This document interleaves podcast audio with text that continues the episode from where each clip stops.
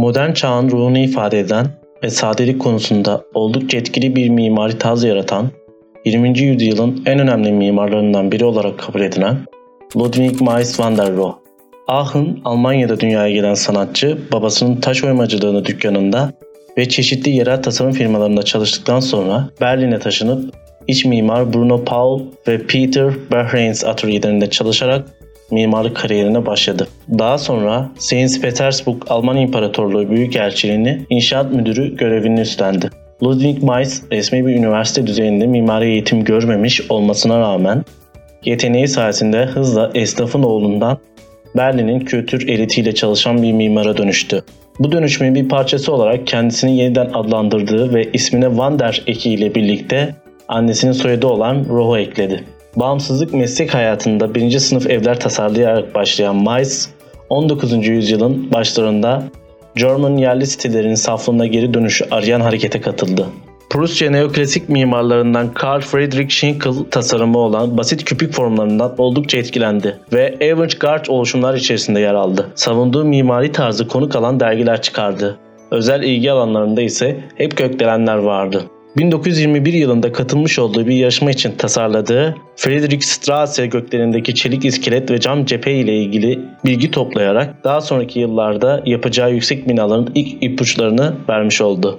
Mies, Amerikalı bir mimar Philip Johnson desteğiyle katıldığı uluslararası ilk mimarlık sergisi olan Modern Mimarlık sergisinde ismini Amerika'da da duyurmaya başladı. Bu arada Almanya'da işler iyi gitmiyordu. Son 3 yıldır müdürlüğünü yaptığı zamanın en önemli modern mimarlık merkezlerinden biri olan Bauhaus, Nazi yönetiminin baskılarıyla kapatıldı. Siyasi ve ekonomik zorluklar nedeniyle projelerini hayatı geçiremedi ve Amerika'ya göç ederek Chicago Teknoloji Enstitüsü Mimarlık Bölüm Başkanlığı'na getirildi. Binalarında iç mekanlarının tanımlanmasını sağlamak amacıyla endüstriyel çelik ve plaka cam gibi modern malzemeleri kullanan Ludwig Mies minimalizmi tanrı detayda gizlidir diyerek savunmuş. Sade ama işlevsel tasarımlar yaparak detaylarda zenginleşmeyi önemsemiştir. Yapılarında insan yapımı ile doğa arasındaki ilişkiye dikkat çekmeye önem göstermiş. Onları bir bütün olarak görerek en küçük ayrıntılarına kadar tasarlamıştır. Yalın bir tarz benimseyerek stilini less is more az çoktur biçiminde dile getiren sanatçının amacı her zaman en azı kullanarak en fazla işlevselliği sağlamak olmuştur. En önemli yapıların örneklerinden birkaçını verecek olursak eğer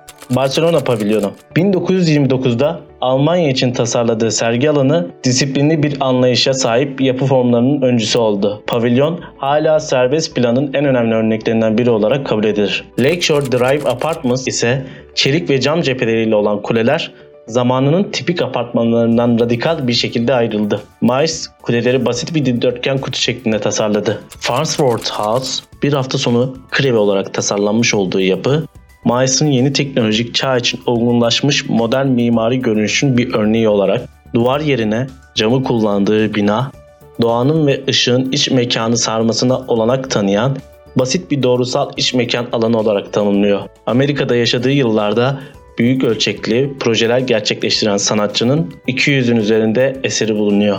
Pro sevgisiyle de bilinen Van der Rohe'un en ünlü sözlerinden biri de Tanrı detayda gizlidir olmuştur. Modern mimarlığın babası olarak kabul edilen Rohe, 26 Mart 2012'de Google, Ludwig Mies van der Rohe'un doğum gününde onu unutmayarak ona özel bir doodle tasarladı. Mimarı mutfağında bugün 17 Ağustos ölüm yıl dönümünde Ludwig Mies van der Rohe'u ağırladık. Ölüm yıl dönümünde kendisini saygıyla anıyor. Başka bir mimar mutfağında görüşmek üzere. Hoşçakalın.